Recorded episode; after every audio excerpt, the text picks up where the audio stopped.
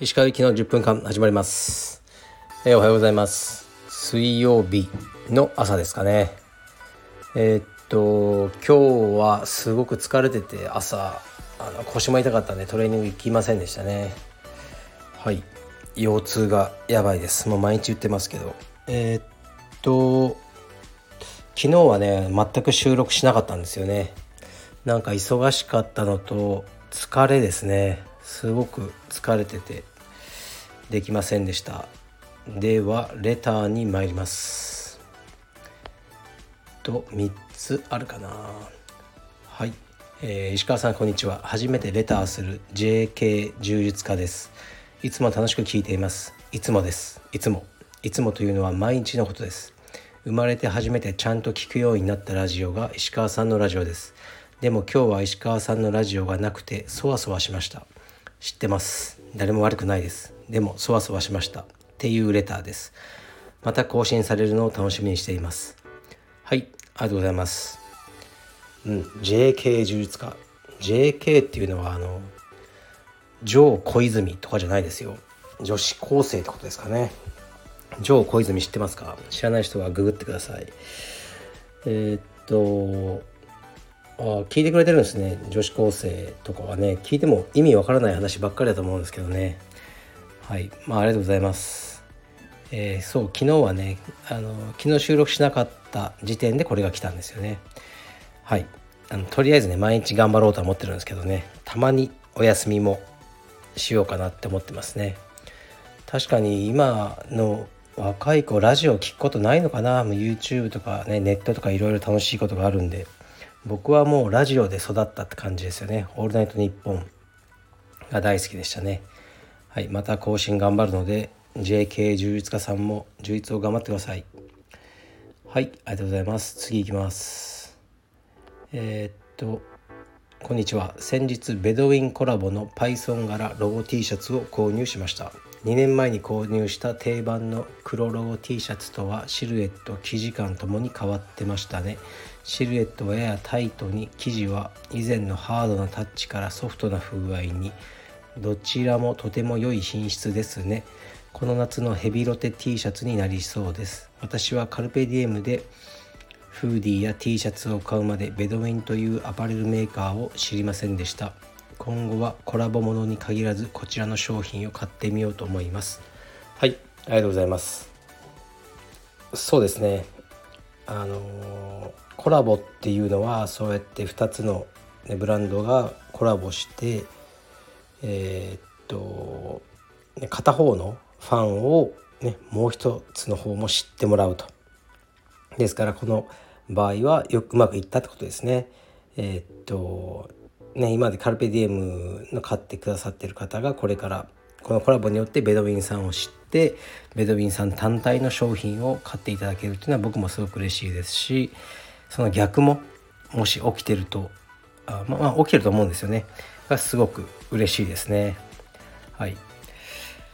まあねなんかコラボもなんかもうすごいコラボやりたいですね。なんかなんかないですか？話持ってきてください。よろしくお願いします。えー、っと次いきます。石川先生どうも。この番組で先生のパーソナリティが隠しつつもにじみ出ていて楽しく聞いています。帯の certification についての質問です。新しい色の帯を上げるストライプを増やすのを本人の実力とは別にモチベーションアップのためにやることはありますか？僕の通っているジムでは会員さんがモチベーションが下がってやめそうだなとか会費の更新時期に帯を上げてモチベーションアップにつなげている感じがします。オーナー目線では当然のことかもしれませんが一会員としては納得できない思いもあります。お答えいただけると幸いです。はいありがとうございます。うん多分この方が通われてるのは小さめの道場だと思うんですよね。で多分カルペディエムの都内だとその個人個人のモチベーションとかを見て帯を上げようとか多分できないと思いますね。ま僕はそういうことしないですね。でオーナー目線これねいいこと書いてあってオーナー目線ではもちろんねこれ商売なんでねやめてほしくない,、ね、でもしやめてほしくないっていうことにこの帯の昇格をさせることによってそれがねとどめられる。それはまああの考えなくもないですよね。でも僕は一応ねカルペディウム青山のオーナーですけど帯のその昇級とか一切関わってないんですよね。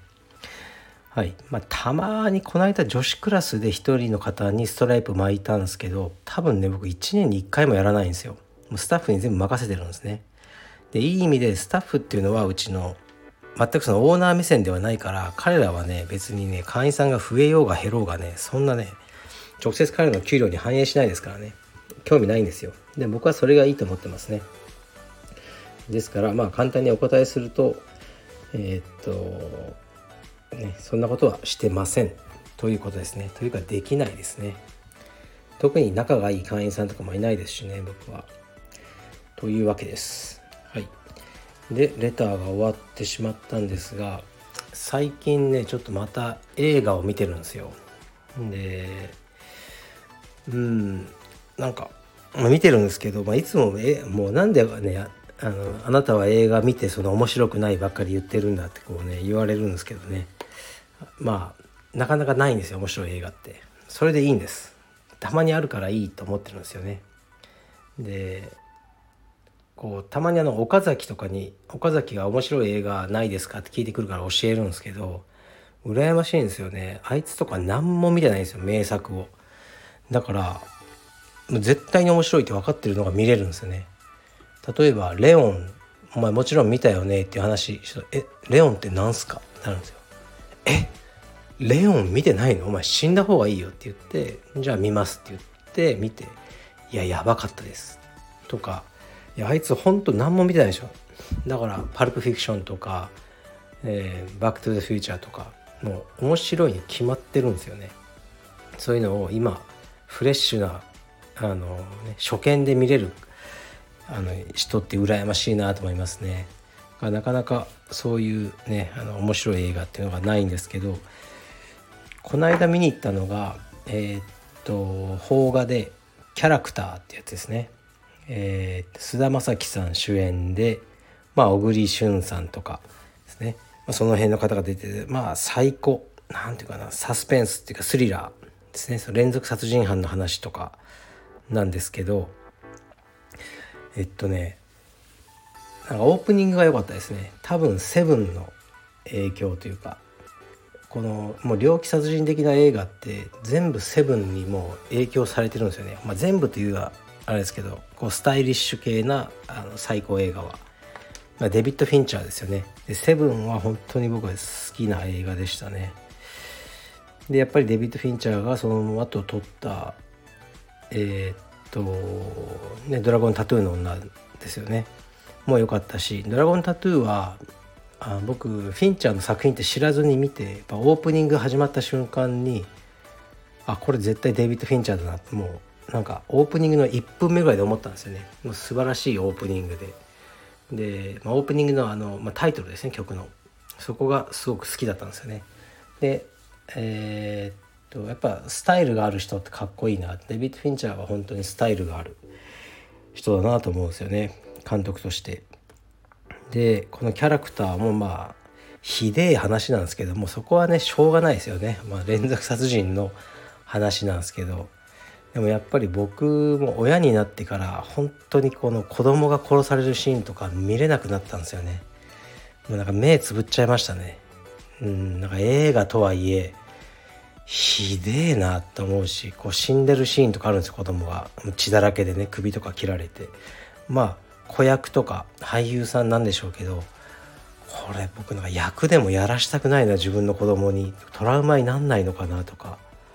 この作品を見たこのあの子供のおじいちゃんおばあちゃんとかどう思うんだろうとかそういうもうねしょうもないことを考えちゃいますね。うん、なんかうちの娘にもなんかねあったんですよ映画の話が。映画に、えー、っと使いたいって言ってでやっぱ話を聞いたらもうなんかやべえ話だったんですよ。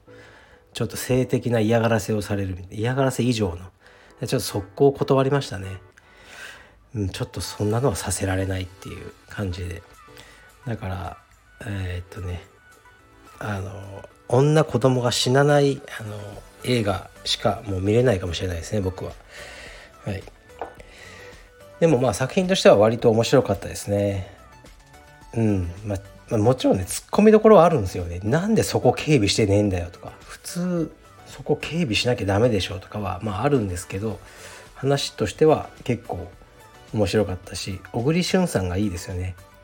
ちょっと似た感じの役が多いなと思うんですけどミュージアムから「えー、罪の声」からまあちょっと似てる感じはあるんですけどなかなかの、えーと、名演技だったと思います。はい、ちょっとねしばらくはあの映画を見まくってすごくいいと思える映画をあの出会えるのを待ってます。